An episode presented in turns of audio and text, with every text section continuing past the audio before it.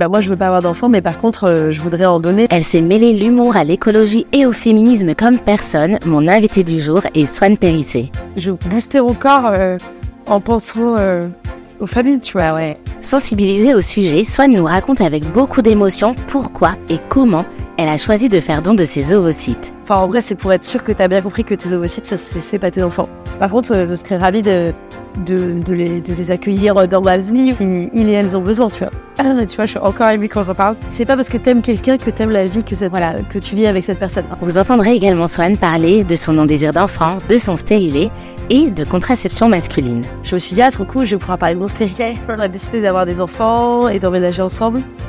Et il m'a quitté euh, deux semaines plus tard par mail. Et moi, tu vois, là, tu m'as dit ça, ça m'a serré le cœur de me dire, ah ouais, je pourrais avoir un enfant et regretter. Bienvenue dans la Monstro Story de Swan Périssé.